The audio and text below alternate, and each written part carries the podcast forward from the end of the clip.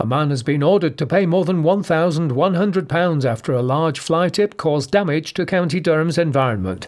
Legal action was taken against Keenan Sam after waste was dumped at the entrance to Gurney Valley near to Coundon Grange in February last year.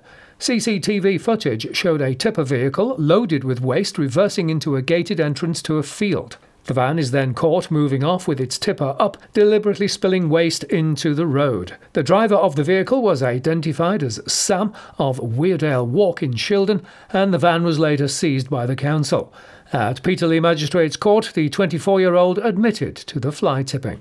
Plans to create a passenger rail service running from Darlington to Weardale have been submitted to government. Durham County Council have been working with the Auckland Project to submit a strategic outline business case endorsed by Richard Holden M P to the Department for Transport, following funding to develop proposals under the Restoring Your Railway programme.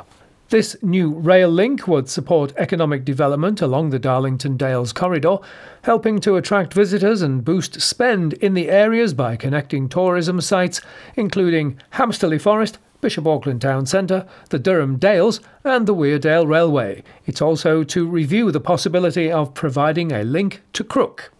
And finally, a series of popular talks showing people how to research their family history will return this month.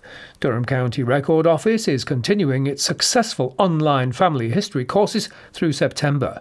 Aimed at beginners or those who would like to refresh their knowledge, the talks are bookable at either ten a m or six p m each Wednesday on the twenty-first of September, the twenty-eighth of September and the fifth of October.